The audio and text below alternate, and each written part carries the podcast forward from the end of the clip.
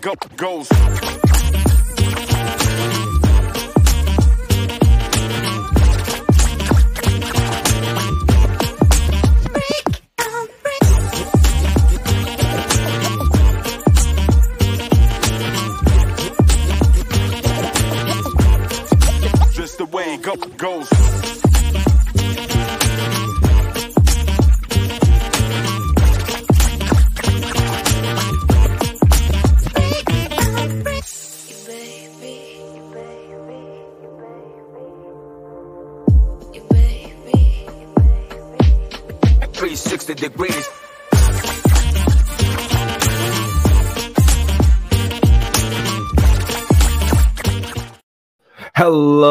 Everybody. We are finally here. The hookup in music has finally arrived at the Sadistic Penguin Studios. Yes, yes, yes, yes, yes, yes. Wendy, I'm home. I'm not gonna hurt you. I'm just gonna bash you. All right, all right. That's enough. That's enough over there from The Shining. All right. We are the hookup on music, and we are here for you for your musical pleasure. We are going to talk about every different type of music, any different type of music, all different types of music. And we are sharing this amazing experience with our, our amazing brothers here at the Pe- uh, Sadistic Penguin Studios. You know, you have the the uh, an amazing, amazing Yumper and Sfo go to the show. You have an, a very, very amazing. It's getting drafty in here. Very, very, very, very, very, very, very, very good stuff. Um, lots and lots of stuff coming. Really, really, really, really glad to be a part of this. This is something that that well, I'm very, very excited about. You know, we're excited here at the old uh, hook up on music. You know, it's always exciting for new journeys. You know, and tonight, you know, we have we have a really, really, really, really good journey for you. You know, we're gonna go and today we have we're just going through here, checking some different stuff out, making sure everything is looking good before I bring in my guest, who is really, really, really going to really have a, a I think, a good time here. We're going to be talking about um, really, really some some good things, and um, so please, please, thank you for for welcoming us here, and please, please, please, please, please keep tuning in um, because we are so so glad to be part of Sadistic Penguin Studios. So we hope hope you have a good time. And with that being said, let's get this rock and roll show on the road for this week.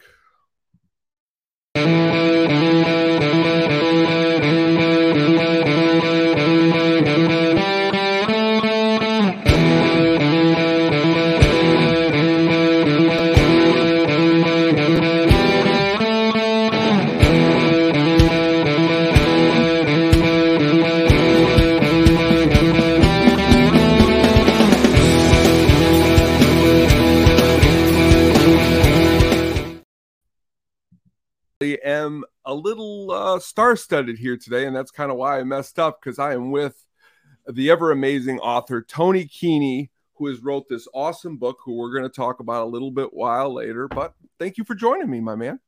Thank you, Tony. It's a pleasure to be here. No problem. Um, so let's let's jump right into it. When did you uh, get started writing this this awesome book? If you see me, Oh, that's a long story. Um, um, I don't know if I, I could maybe talk about how I met Pepe late, later, Let's but right there, yeah. you're gonna say, okay, well, I met I met Pepe the same way, um, I, or I I discovered Pepe, I should say, the same way I kind of discovered Prince when I was seven, and and for you know people will know that Prince is a seminal figure in in this book. When I was seven, I had one record that I owned. It was the Jackson Five Dancing Machine single. It's a 45. And I played it all the time. I had one of these little, just simple record players. And I had a friend, and Prince's first album, his debut album for you, would have been out now a couple months. This is 1978. And nobody outside of Minneapolis or the big cities knew. I mean, he wasn't a star yet by any means. People really didn't, didn't know who he was. but I saw my my friend, his grandmother or his aunt or somebody had given him an eight track tape of, of this album. And Prince is on the cover, and the, the cover is it's, he's got this perfectly shaped afro. This, again, it's 1978. and there's like the sun. The it's hard to explain, but there's the sunlight that it's kind of like Well, I know exactly what you're talking about. right. Oh, It's yeah. beaming. it- It's like coming through Oh, his yeah. eyes. It's, it's just the image just struck. that- That's a really cool picture. So that that guy looks cool. So I just took a chance and I traded my 45 of Dancing Machine for this eight track that my friend he had never listened to. He didn't, you know, again, nobody knew we didn't know who Prince was. But I took it home and just we had an eight track. My family, we were already always a generation or two behind technologically. Oh, yeah. So we had an eight track player when people were starting to get cassette players and, and whatnot. But I popped it in, it's 33 minutes long, and I became a Prince, what we call, you know, fellow Prince freaks call we would call ourselves Prince freaks. Say it. Say it Yeah. out. I- And, uh, talking- we got a lot of Prince fans here who tune Yeah. into this. So Yeah, at age seven, right? Um, who would have thought? And there was just something about the music. I'd never heard anything like it. There was so it was, and it's not his most celebrated album, but there was so much on on there to me, you know.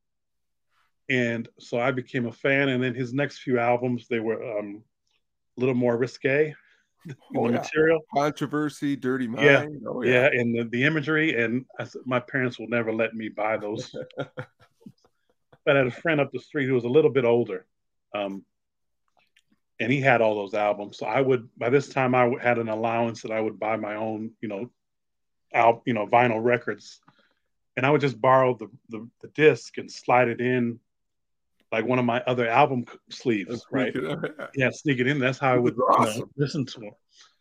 And um, so, you know, obviously his career slowly was building, and with Purple Rain, it you know blew up.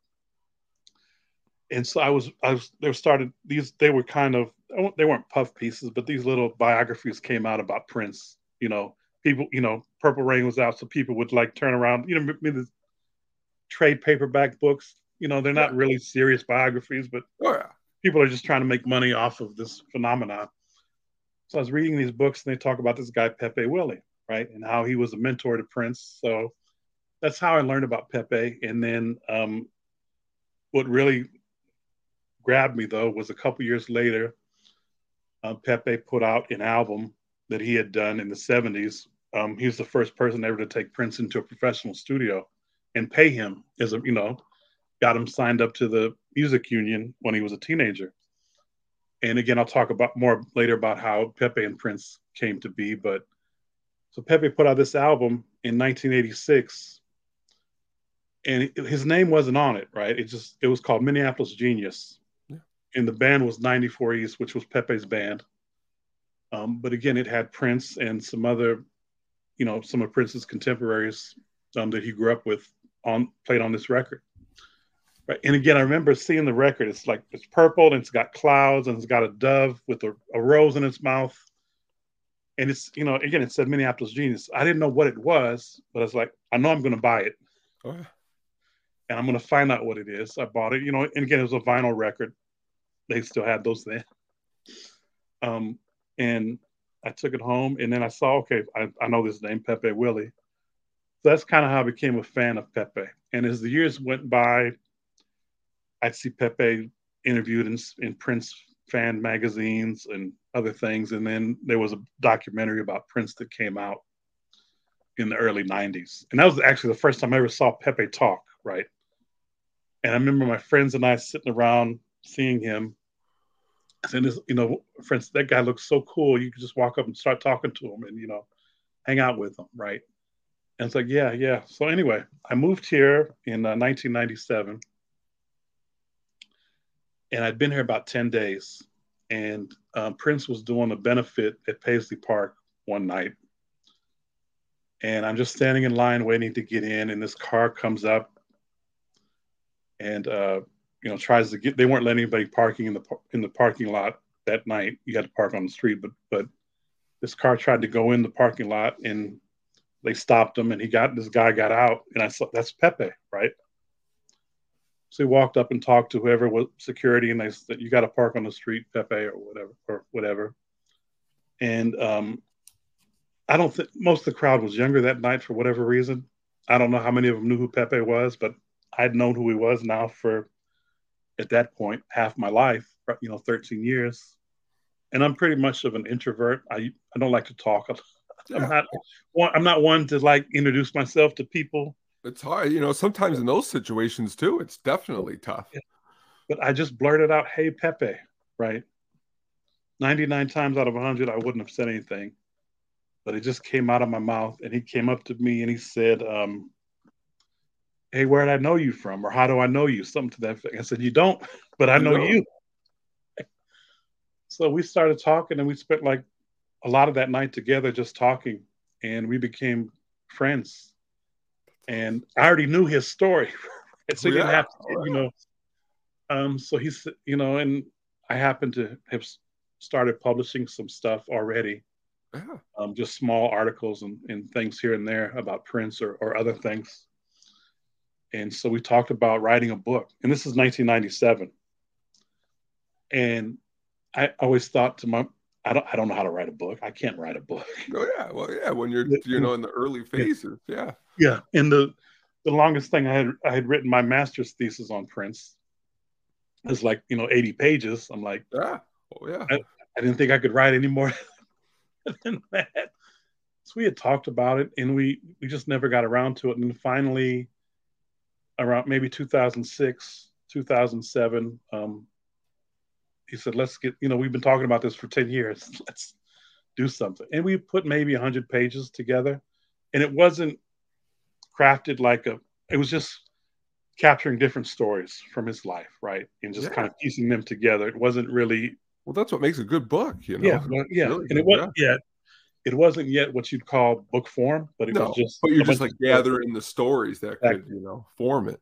Yeah, and and then you know, but I always had a full time job, you know, It's tough. Yeah, that's the hard part. right? And we kind of let it fall by the wayside, and then ten years later, we start talking about it again, and I think it was February maybe of 2016. We just sat down and, and we said, okay, we're just going to do it. I said, you know what? I'm just going to throw caution to the wind and we'll see what happens. So I started, we started writing it. Um, the way it would, we would do it is I'd go over to his house every week and we just swap stories or, or you know, just talk about things. Some things we talked about a hundred, you know, already talked about a hundred times, but we just kept, and I just started to build, build chapters. I mean, and it- maybe uh maybe had five or six chapters done then prince dies in april of that year. And we're like we we just we couldn't it was too honestly. I, I'm at work today and I'm reading this. Okay, I'm Right. supposed to be working, and I, I get to the part where, you know, Pepe's talking about how Right. it affected him, you know, and I mm-hmm. affected me. I mean, I remember it affected a lot, you know, Yeah. everyone. Yeah, yeah, yeah. But so we put it we put it aside but we told ourselves okay we we got to finish it now we don't have a choice Yeah, and again it probably took another year to complete and the, the manuscript we turned in was almost 500 pages Yeah. A lot of it was trimmed and i'll, I'll talk about that later um, there's you know Pepe and I talk about that all the time. All the stories that are in there and all the ones that aren't. oh yeah.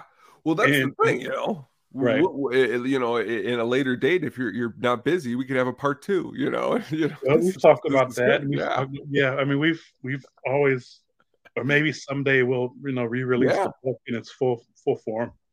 I mean, honestly, I'm, I, you know, I know a lot of the backing people, and I, I you know, and and it, like even you know Bobby Z, who you get a, Right. a quote from here on the back. I mean, honestly, it was like last year. Uh, my daughter, she's one.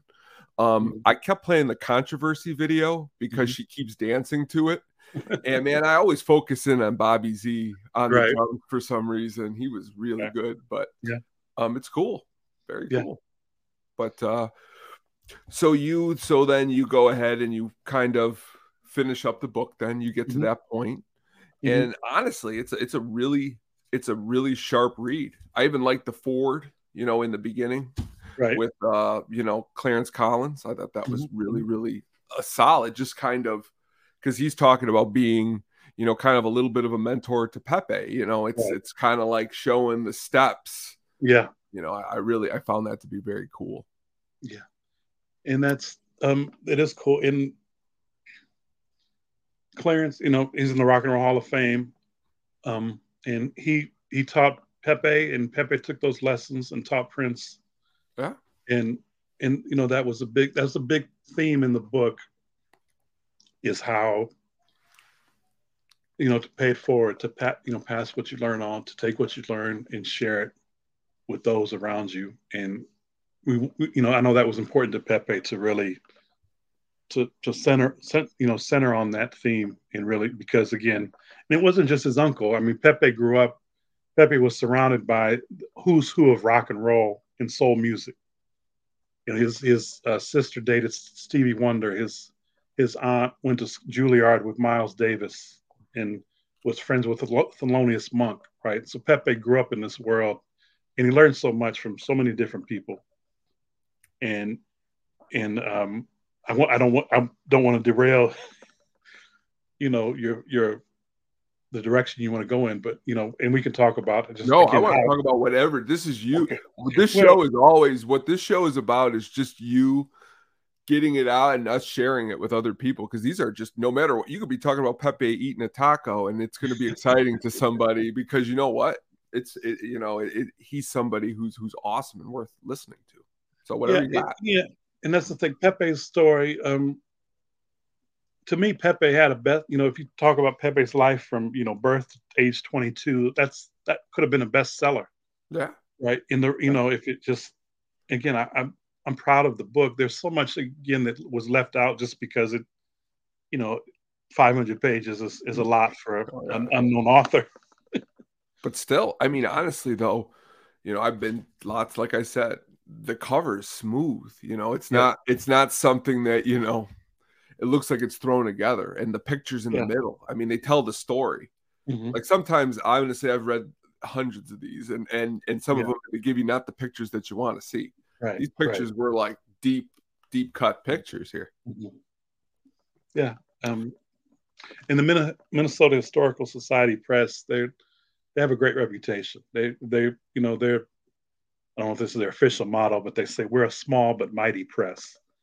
They put out a lot of really great content, and they were a great. You know, we were really fortunate to get. That's the other thing. When the book was done, we're like, okay, how do how do we get it published? We had no idea how to go about it, and people would say, well, you're not going to get a book published unless you have a, you know, a literary editor or a, a you know, a, you know, not literary, um, whatever it's called, Agent, you know, I agent, literary Yeah, agent, right? And they said, and you're never going to get a literary agent because most of their most agents aren't taking on new clients. They've got a stack of book on their desk that they're never going to read. So it's, it, you know, we were made to think it would be impossible, right? Yeah.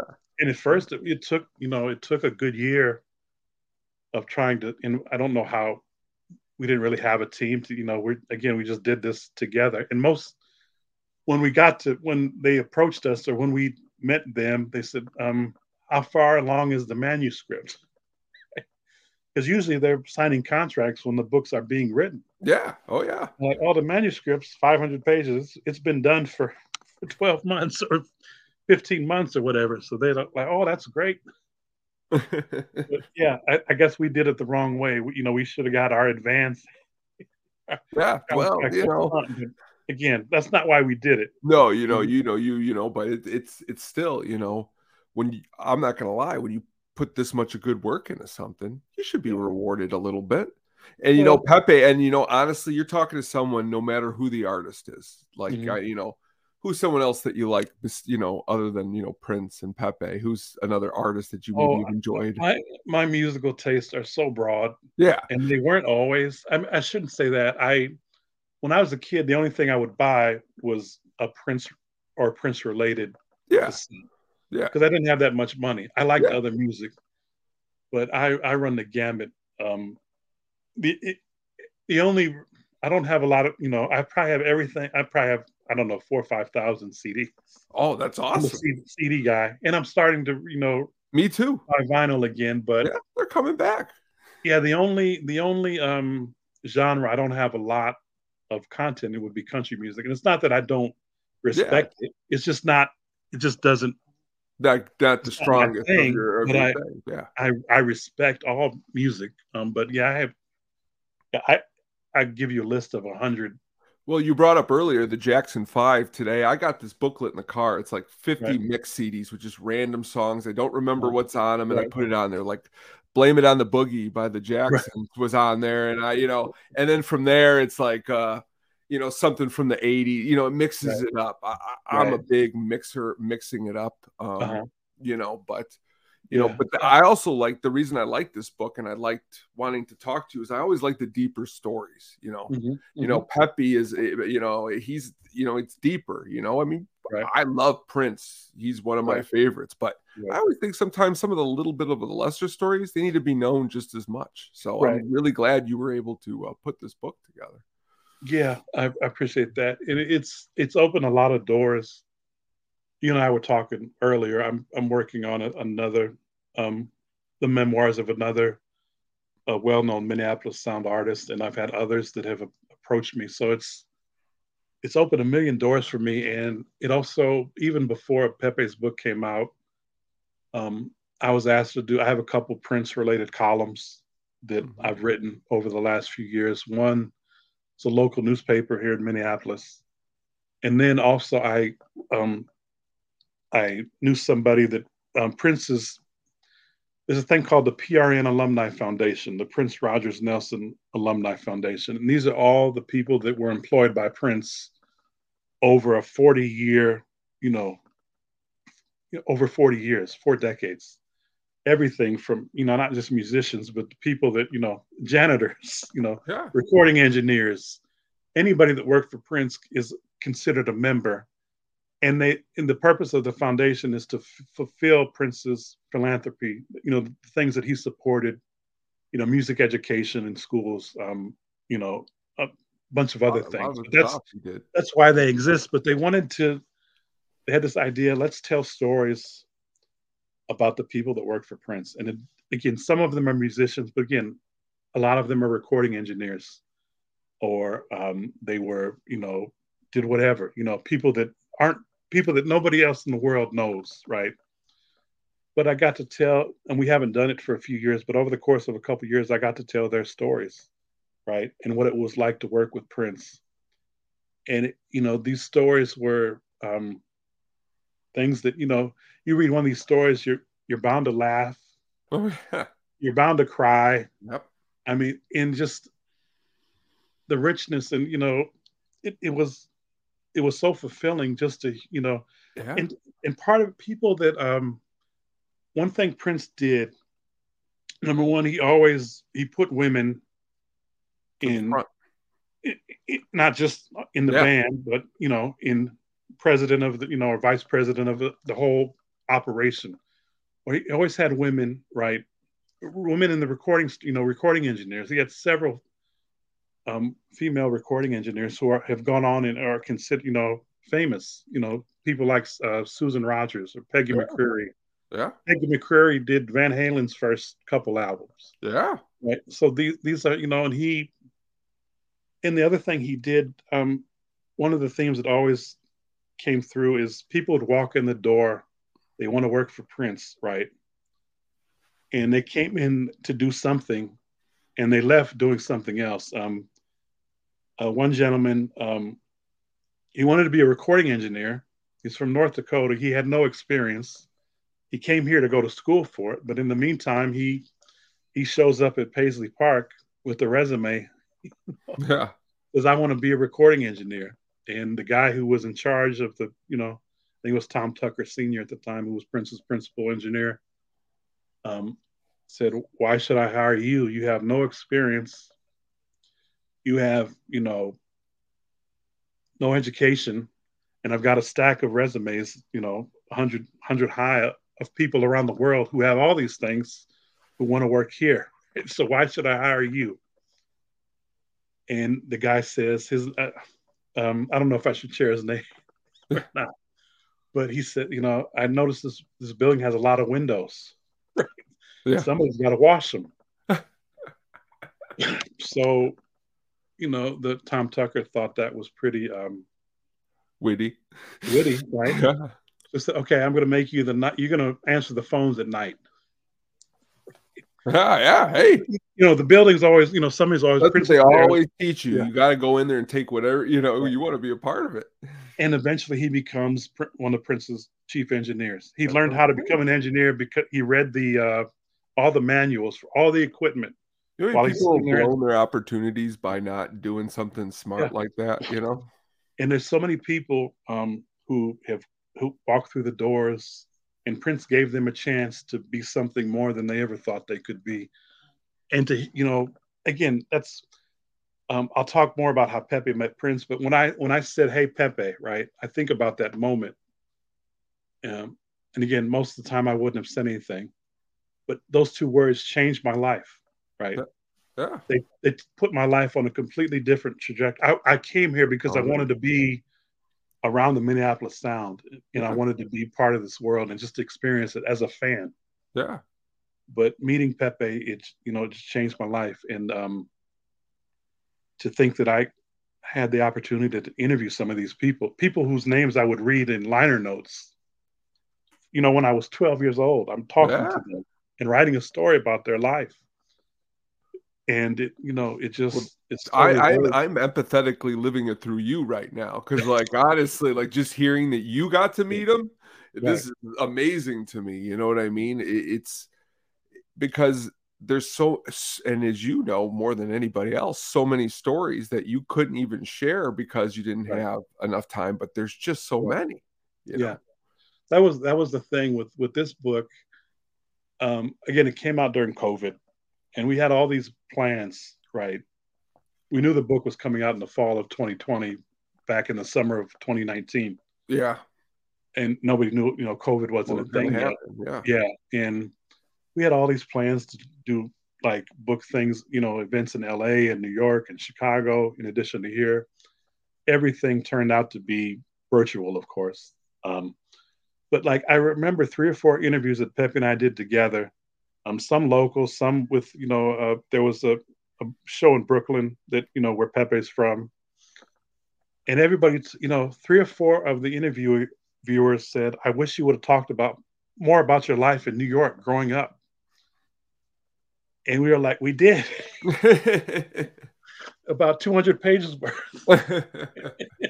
But it didn't make the book. It was you know it was a minnesota publisher so that Yeah. that makes you know and again it was too long so that a lot of the new york stuff got cut and some minnesota stuff got cut too but um, again i thought you know i was like oh wow. And i remember pepe telling his friends you're going to be in the book right?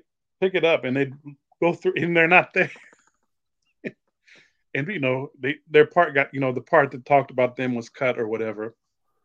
So they're you know that was unfortunate but again i mean i'm hoping we can find a way to tell those you know tell those stories or or and we've we've explored you know talked about doing a documentary or there was even interest even though pep you know pepe's not again he's not a household name he's well known in the twin cities yeah. in the music scene, but he's not known over the world. But we've had people talk about, you know, do we do a, a, a musical, right? Which is a big thing now for, you know, when they chronicle, you know, Tina Turner's got a new musical out, Yeah. which is huge. And again, I'm not equating Pepe to Tina Turner, but that's No, a way to, no. Yeah. yeah, that's a way to tell, you know, that's a way to tell these stories. So, I mean, Pepe, you know, he's he's still he's still going. He's about. I'm thinking Pepe's got to be 75 this year. This um this rocking, September. though. Yeah, Still yeah, rocking, he is. Still rolling. So he's he's still yeah. We're still trying to, you know, get You the know. word out about his life, which is amazing. You know, the things that he experienced. Um, and like you said, you've been reading it, and Yeah. um, just it's just just a lot you know you know it's it's cool to like i was saying earlier to hear things from pepe's um perspective you know it, Mhm, it's really makes it it makes it a really really good read and i could imagine that just you all the time that you got to spend with him you know Yeah. all, all the things that you know you got to learn and i'm sure you know did you get to meet um bobby z at all by chance yeah. I, I've met Bobby. I've met most. Uh, I mean, not Most. everybody, but most of but most of the people that came up with Prince. Um, I've got, and I got to meet Prince. You know himself. Awesome a few months after I met Pepe. You know, it, it's fun. When I was in high school, I've told this story before, but my dream was to play in Prince's band. Yeah. Oh, you play? You play an instrument? Well, I tried. well, we all did. We all did. Yeah, I always wanted to play guitar, and um, and my daughter, my daughter, she's 24. She just turned 24 on uh, what is today? Thursday. She turned 24 on Tuesday. Um, Oh. she's an incredible musician. She plays guitar, bass, drums, a little bit of Awesome. keyboards. She got all the talent. It skipped over me. my mother and father had some musical talent. For Um, my daughter too. Yeah, but yeah, it, it passed through me to to my to my daughter. But I tried. I just didn't have the aptitude or the patience. Um, I played, you know, I played. Uh, I'm probably making an excuse, but uh, you know, when I was a sophomore in high school, I was in the concert choir, um, which was a zero, what they call a zero hour class. It met before school started. Yeah. Yeah. So I get, I get up at five in the morning um, to get ready for school, which for me started at six twenty-five or whatever. Then I do a full day of school. Then I was also I was a sophomore. I was on the junior varsity basketball team, but I also was a reserve on the varsity.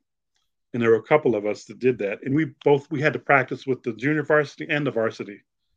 So I practiced twice. You know, I have, a, you know, nine hours of school instead of eight, Yeah. and then four hours of basketball practice. I could Oh. never find the time to Get to that guitar. and I just didn't have the, you know, it was a cheap guitar. It was hard to play. It hurt my fingers. Oh, I, I actually had this conversation with somebody at work just this week because he's want to sell his guitar, and I was like, "Is it a Fender Squier?" Because that was my first guitar, you know. Mine was, it was called a Harmony, and it was like a Oh, I know Harmony. Oh yeah. yeah, eighty-nine dollars from J.C. Penney catalog. So I Oh, just never, I just never had the aptitude or the talent. I just didn't have it. Didn't have the patience to learn. Um, so I never followed. But getting here, I always, again, I mentioned this earlier. I always saw myself here, and when I was in college, um, in the early '90s, um, I didn't know what I wanted to do, but popular culture became part of the academy. People were writing about the political and social nature of music and film and art. It was becoming a thing, and I thought that there's my lane. Yeah. Um, I can write about Prince. I can write about music, and I started doing that in college, and that kind of, you know, led me to where I am today. Um, so yeah, I mean, it, you know, but one thing I wanted, I wanted to, I want to go back. I just want to talk about how Pepe met Prince Yes, please. because I think it's it's it again speaks to.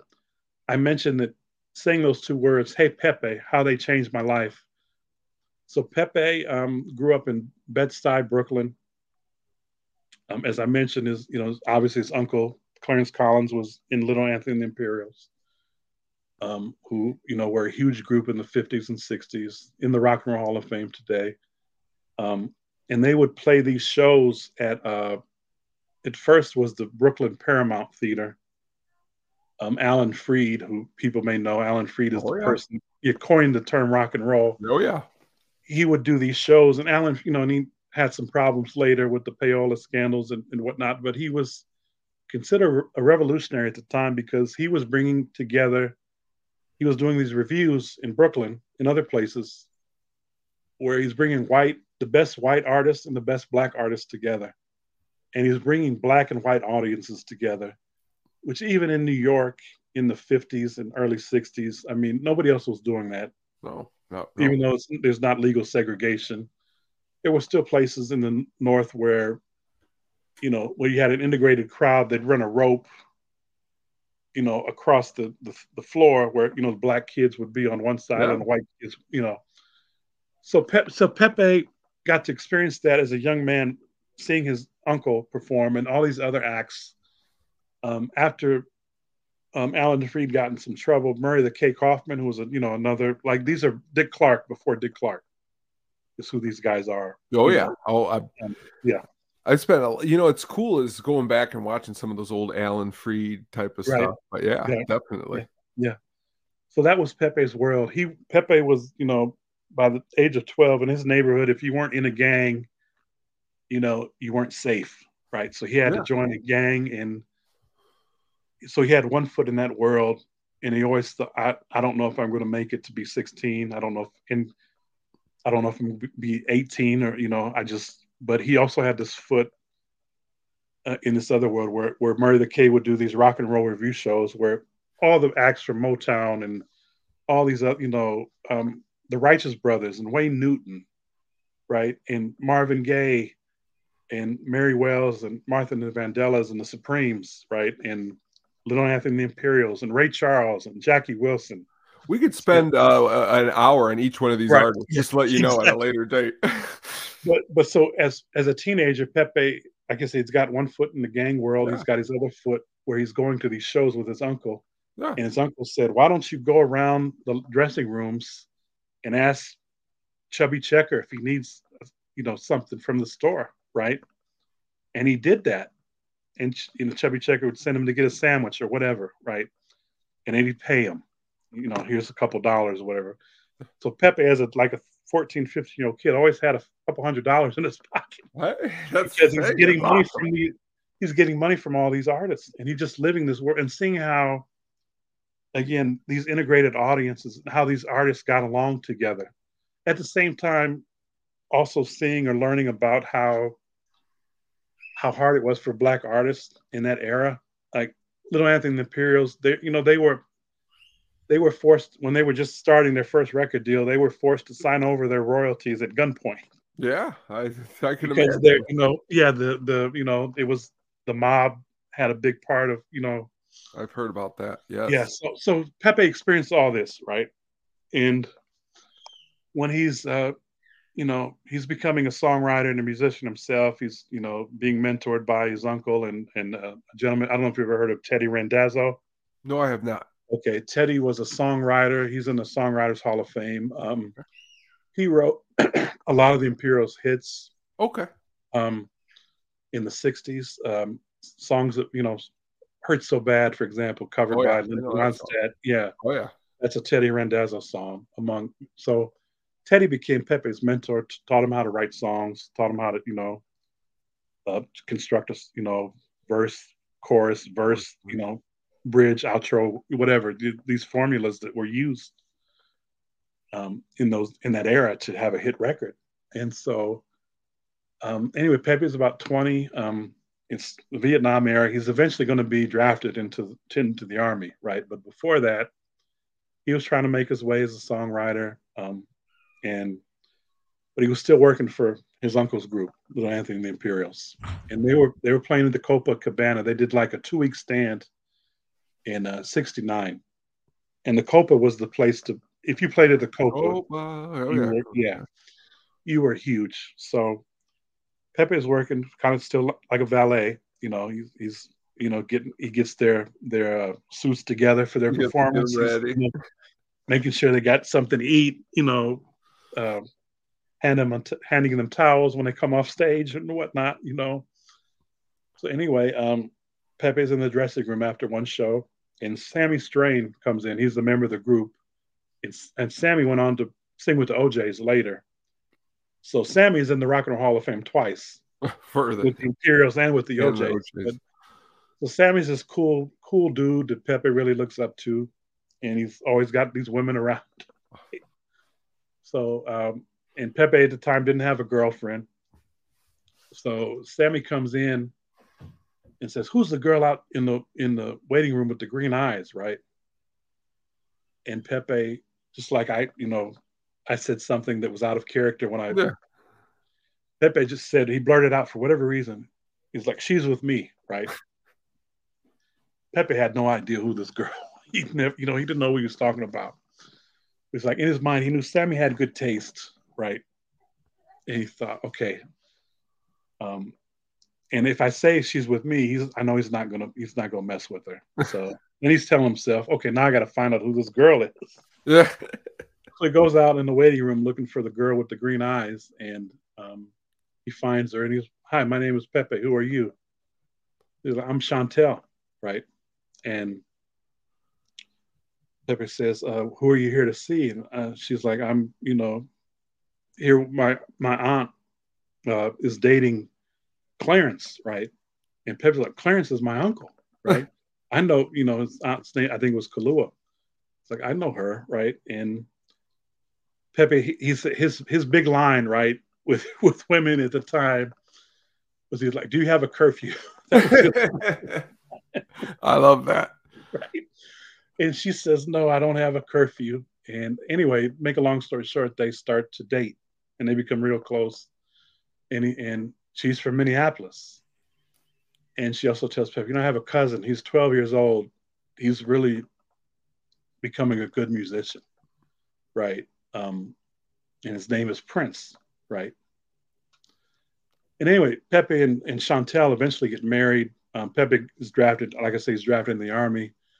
He gets out of the army, um, goes to Minneapolis to see her. They weren't married yet, right? But he meets Prince for the first time. Prince, is, I, he wasn't out of the army, but he was on leave, I think. Um, and he meets Prince, who's 12 years old, but he looks like he's eight, right? Oh yeah. because he's so short. He's so you know he's so you know, and there's uh, they discovered um, some video of Prince here locally about a year ago when he was 12 years old. His mother worked for the school system, and the school system went on went on strike in 1970. Okay. And the reason they were looking for this footage was because the Minneapolis school system had went on strike last year, and that was it had been almost fi- or 50 years since they'd done it, right? So they're just looking for video of the last time the school system went on strike, and somebody's at the one of the local TV stations is looking at this film, and they're interviewing kids, right, 12 year old kids, and one of them happens to be Prince, talking to you know the CBS local CBS affiliate about the strike and how does how do the kids see it? And everybody's looking at it in the newsroom, and nobody knows it's Prince. But then somebody says, "That's that's, that's Prince. I think that's Prince." That's got, and they research it, and that turns. So anyway, I only bring that up because when you look at it, again, he looks like he's eight. Yeah. Oh yeah. I mean, He's so short, right? So Pepe thought about it, um, or, or Pepe when he met him, he was he didn't pay him any attention. Again, he looks like he's eight, and again, Chantel said he can play music, but he didn't really, you know, wasn't around. Pepe wasn't around, you know, that Christmas time enough to like, or whatever time it was of the year to to learn anymore. But you know, when Prince is fourteen or fifteen, he starts, and Pepe and Chantel are married. He starts calling Pepe and asking him questions about publishing and, and things that most fourteen or fifteen year olds don't think no, about. don't think about. yeah, Yeah. yeah. So Prince was already thinking about those things, and again, eventually Pepe, you know, moves here, becomes his mentor, and but I, again, I bring that up because if Pepe doesn't say she's with me, Oh, he does. he never meets her, and he and you and I aren't talking. timing, timing, and Right. fate is Yeah. everything. Yeah, and and that's the, that's why I bring that up is because I it's mean, just You know, the- me. Yeah, the, I mean, even honestly, uh, you know, this is the same exact story of how I met Adam. It's something simple. I, I'm on something on Twitter talking about White Sox. I start talking Right. about movies. We talk about movies. Now I'm doing music. Now here we are. Right. You know, and obviously, honestly, I spend all my time loving stuff like that. And honestly, the rest of this night, I'm going to spend thinking about that awesome story because that's Yeah. a really, really, really, really good story. And honestly, I'm even going to maybe think about calling this episode "What's Your Curfew?" because that that story right there, that Right. that that is the one I will be. That's awesome. Yeah. Really Yeah. cool. Really cool. Yeah.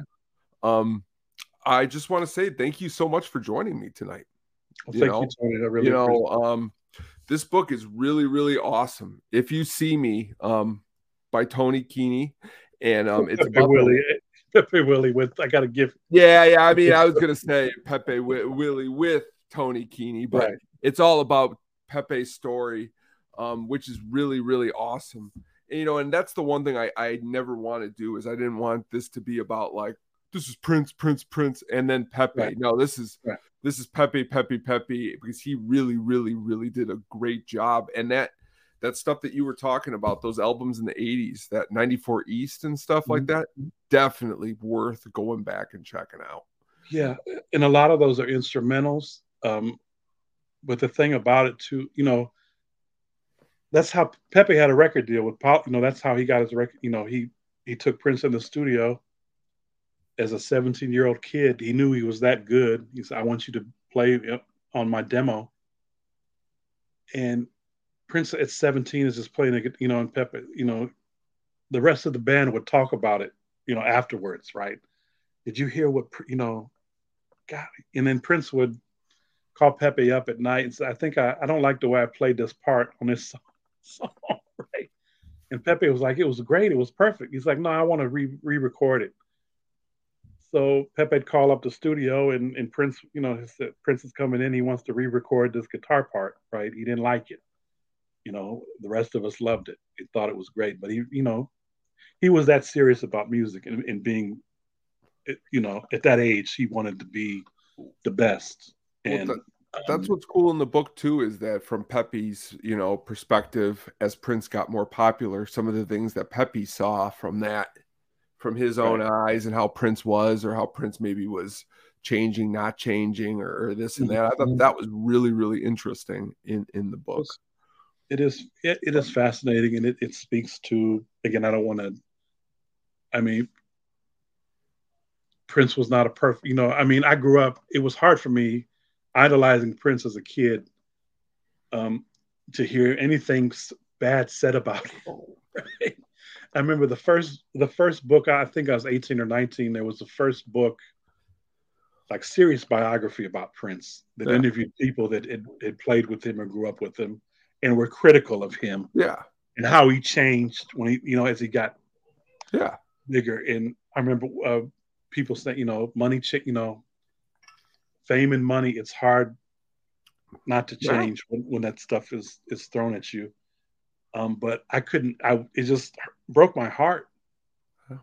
And I had a friend explain to me, you know, he, Prince is a human being. He's, you don't know him. He's not your friend. He doesn't owe you. You know, if your relationship with him is based on his music, that's that should yeah. be enough, right? But it was, but yeah, I mean, I mean, that's the thing. Everyone, I mean, everyone's got a story. Everyone's right. been through some stuff. I mean, John Lennon, from John mm-hmm. Lennon all the way, you know, you go through. Right but like that's the thing they're human and i'm yeah. with you you know i'm with you though when you hear things sometimes you're you know it gets a little disappointing but yeah.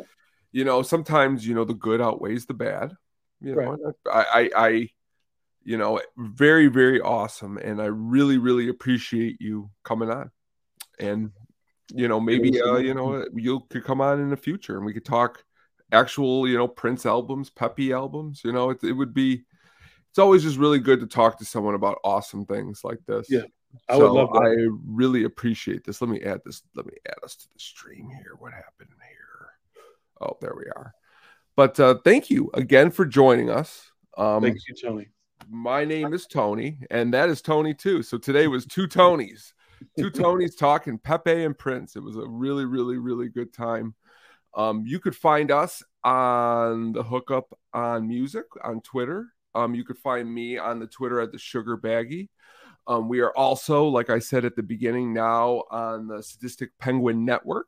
So you could please check out everything that we are doing there. Lots of lots of awesome stuff. But again, Tony, thank you so much. Thank and we will talk again soon. Thank you. I look forward to it.